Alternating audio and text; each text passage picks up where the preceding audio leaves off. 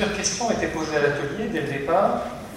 La première question, c'était comment on peut faire des recherches sur la durabilité et travailler la question de l'acceptabilité sociale sans pour autant euh, que ces recherches se traduisent par euh, une amélioration euh, des conduites, ou dit en termes plus scientifiques, une gouvernementalisation des conduites, à l'idée que finalement un gouvernement s'immiscerait maintenant dans la vie privée et ne resterait plus dans la vie publique, mais finalement un gouvernement qui interviendrait sur la manière dont on, se brosse les dents, la manière dont on trie ses déchets, etc. Donc euh, faire accepter euh, des gestes, des petits gestes, et faire des recherches sur cette question-là. Euh, comment faire pour que ça ne se traduise pas finalement par un, renforcement du gouvernement des conduites, au détriment finalement de l'émancipation des individus vis-à-vis de ces formes de gouvernement.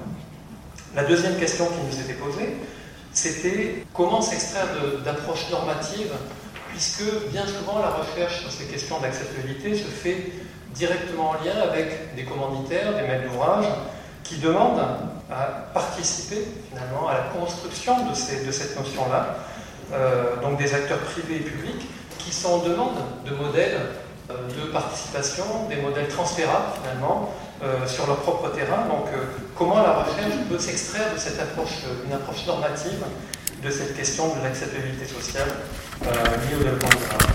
La troisième question qui nous était posée, c'était bah, la maîtrise du produit de cette recherche maîtrise vis-à-vis de l'instrumentalisation possible de ces recherches, qui est évidemment plus forte quand on, travaille sur l'acceptabilité sociale que dans d'autres domaines.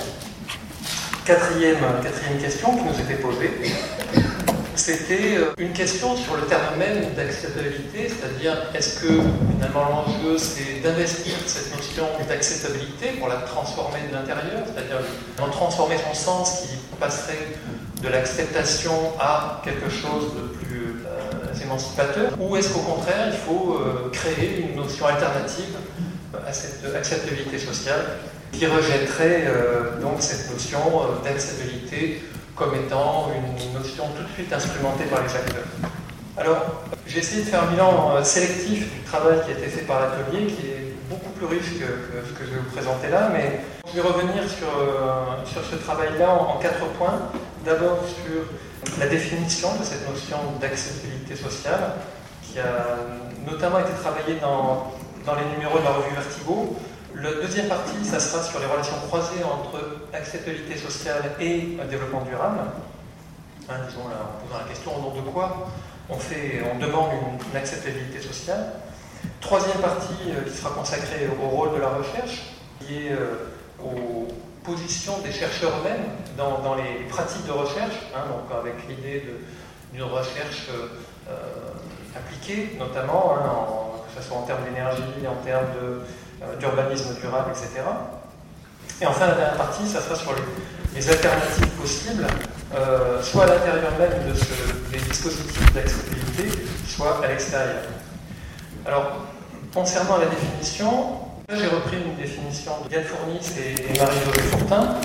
Euh, on voit tout de suite dans cette définition euh, qu'il s'agit quand même d'une définition relativement floue. Floue parce que finalement est, caractérisée par un grand nombre de, facteurs et relative euh, justement vis-à-vis de chacun de ces facteurs.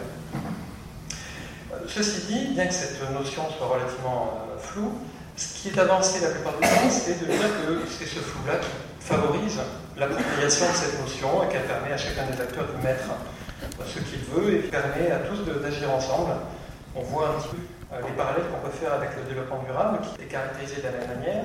L'autre intérêt euh, que ça peut euh, avoir pour les chercheurs, c'est que cette notion-là peut servir de mot de passe pour être audible de la part des acteurs, hein, plutôt que d'imposer un, terme de recherche qui serait éloigné des pratiques. Utiliser ce terme serait bien pratique pour dialoguer avec les acteurs euh, qu'on veut faire évoluer sur un certain nombre de points par rapport à l'acceptation.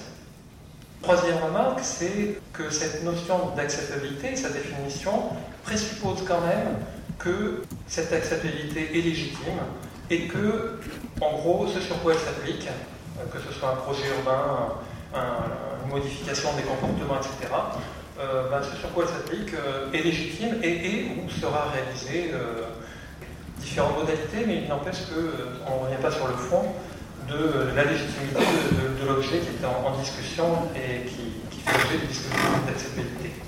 Quatrième remarque, c'est que entre l'acceptation et le refus hein, d'un projet urbain ou d'un dispositif, enfin en tout cas de, l'objet du dispositif, ben, entre cette acceptation et ce, refus, entre ces deux pôles, il y a différentes modalités de réponse euh, et dans laquelle on, peut euh, finalement intervenir et euh, ça laisse une assez grande marge de liberté par rapport à cette demande d'acceptabilité qui est faite au départ.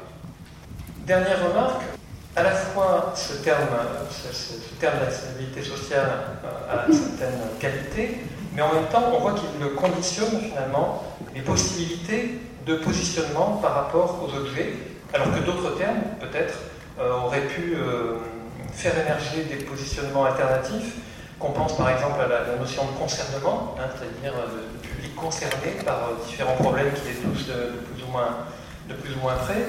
On pense tout de suite au, ce qu'on appelle, euh, ce qu'on dénonce comme le syndrome NIMBY hein, des, publics. Donc cette question du concernement pose les choses de manière assez différente. On pense aussi au, consentement, où là on, voit que la tradition économique est, beaucoup plus présente.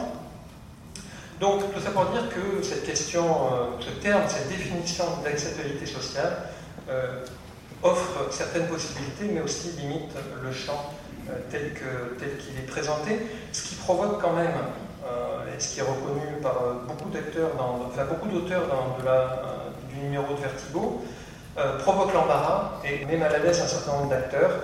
Et donc, ça semble intéressant d'approfondir cette question de l'acceptabilité sociale, parce qu'on pourrait se dire très rapidement, bon, effectivement, c'est un concept, ou en tout cas une notion qui, provoque l'embarras, donc changeons-en. Euh, faisons, euh, gommons cette, notion-là et passons à autre chose. Euh, en même temps, le risque, c'était de retomber dans les mêmes travers, que, les mêmes malaises que provoque cette notion-là. donc, on a, on a, choisi vraiment de la travailler pour elle-même. Alors, on a choisi de la travailler donc en la croisant avec cette notion du développement durable, parce que cette notion du développement durable, finalement, s'est développée de manière assez quasi simultanée avec celle d'acceptabilité sociale, dans les années 2000. Cette euh, notion d'acceptabilité sociale euh, est liée à la remise en cause du paradigme modernisateur du progrès, euh, et elle s'inscrit dans une période contemporaine dans laquelle c'est plutôt le, rôle du marché qui a de transformer le monde, alors que celui de l'État est plutôt de le réguler. Dans les périodes précédentes, c'était, euh, plutôt l'inverse. Hein, c'était un, état, un État acteur de transformation, hein, aux autoroutes, aux métropoles d'équilibre, etc., etc., à la data et compagnie. Là, on voit qu'on est passé dans une autre période où finalement, c'est le marché qui est en charge de le transformer. Donc, euh, puisque l'État est en charge de le réguler, euh, l'accessibilité sociale intervient dans ce cadre-là. De son côté, le développement durable, lui, euh, est lié à la remise en cause du paradigme des classes sociales. On voit qu'il apparaît après la chute du mur de Berlin, euh, et il s'inscrit dans une, dans une approche post-classiste qui s'appuie euh, notamment sur une approche systémique, j'y reviendrai, et qui caractérise quand même fortement le développement durable, au-delà de, cet idéal transversal où on verrait une mise en relation de l'économie, du social, avec euh, un idéal d'équilibre euh, entre ces entités qui n'ont pas grand-chose à voir l'une avec l'autre, mais euh, bref. donc le croisement entre acceptabilité sociale et développement durable est bien pratique parce que le développement durable est un motif de choix. La première raison, c'est la prédictibilité sur laquelle repose le développement durable. Donc c'est le réchauffement climatique va aboutir à euh, la montée des eaux qui va aboutir à un certain nombre de dérèglements euh, en termes de population, de territoire, etc. Les générations futures euh, vont être en charge de cette réalité, etc., Donc, cette prédictibilité qui caractérise le développement durable l'impose comme une solution incontournable aux problèmes qu'il a contribué à dessiner d'une manière particulière, finalement, hein, puisqu'on peut imaginer que par rapport aux questions environnementales qui se posent, on, imaginer d'autres types de réponses que le développement durable. Donc le, développement durable fabrique le problème en même temps qu'il dessine les, solutions. Le deuxième atout du développement durable par rapport à cette question de l'acceptabilité sociale, c'est l'horizon consensus qu'il dessine avec l'idée qu'on est tous dans la même galère, qu'on va tous subir les dérèglements climatiques et à terme finalement euh, la menace d'une extinction de l'espèce humaine. Donc on voit qu'il euh, y, a un idéal fédérateur finalement au-delà des, classes sociales qui est intéressant, cet horizon de consensus est intéressant pour l'acceptabilité sociale. Troisième aspect du développement durable qui est intéressant pour l'acceptabilité sociale, c'est la dimension morale. Cinquième point, donc les rôles de la recherche. Les dispositifs d'accessibilité sociale visent euh, essentiellement, et leur rapport avec la recherche en tout cas, euh, vise à mettre en forme des savoirs dans des outils qui paraissent légitimes.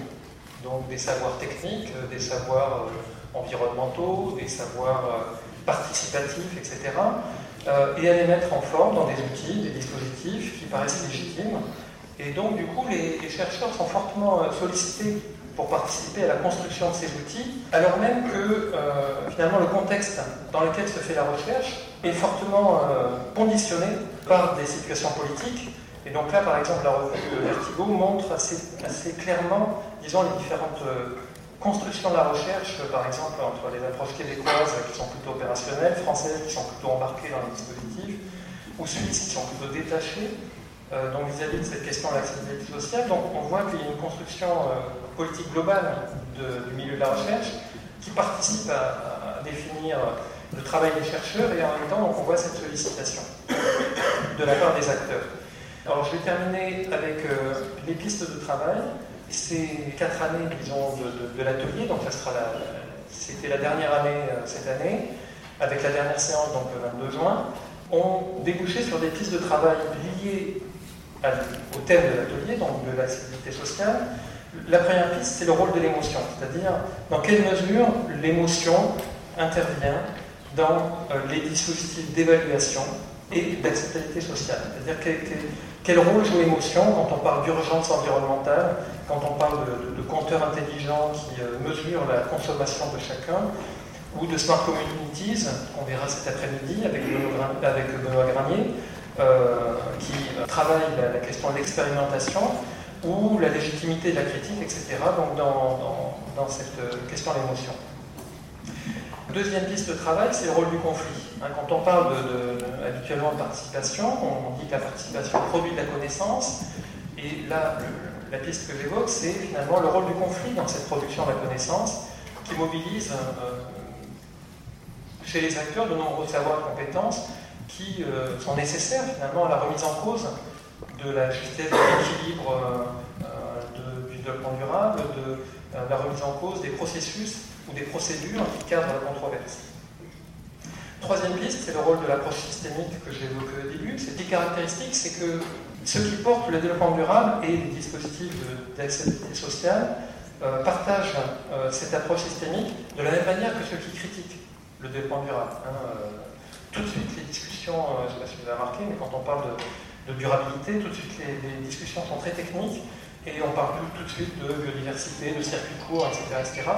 Et euh, dans quelle mesure finalement cette approche systémique qui est partagée à la fois par ceux qui portent l'acceptabilité sociale du développement durable et ceux qui la critiquent, conduit à orienter finalement les solutions euh, et les consensus qui peuvent être trouvés entre les deux. Autre piste, c'est le rôle du rapport à la décision lorsqu'on parle d'accessibilité sociale, on parle souvent euh, de la piste que représenterait celle des, communs, hein, c'est-à-dire au lieu de, concevoir des mondes propriétaires, euh, des mondes où les industries et les habitants euh, s'opposeraient, le monde des communs, ça serait celui où ils partageraient.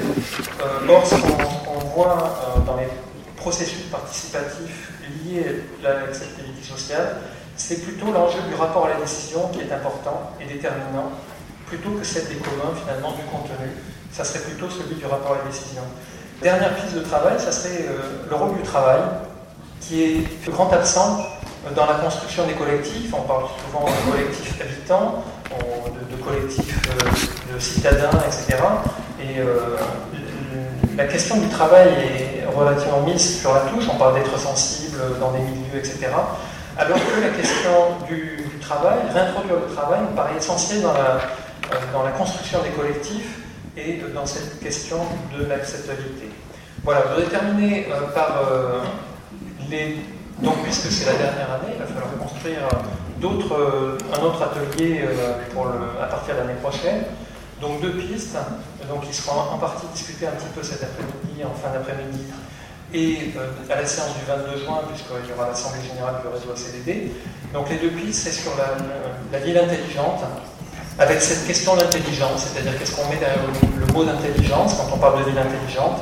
Euh, donc il me semble que là il y a pas mal de, richesses euh, et d'acteurs concernés, de, domaines euh, potentiellement concernés. Et la deuxième piste, c'est alors là dans une approche un peu plus traditionnelle, on va dire, qui transcende un petit peu les, les époques et les disciplines, c'est la question de l'écologie urbaine, c'est-à-dire qu'est-ce qu'on peut mettre aujourd'hui derrière cette question de l'écologie urbaine, depuis euh, ses racines euh, disciplinaires avec euh, l'écologie urbaine de Chicago, jusqu'à l'écologie urbaine en termes d'écologie politique, mais aussi d'écologie urbaine lorsqu'on parle de jardins partagés, etc. etc. Voilà.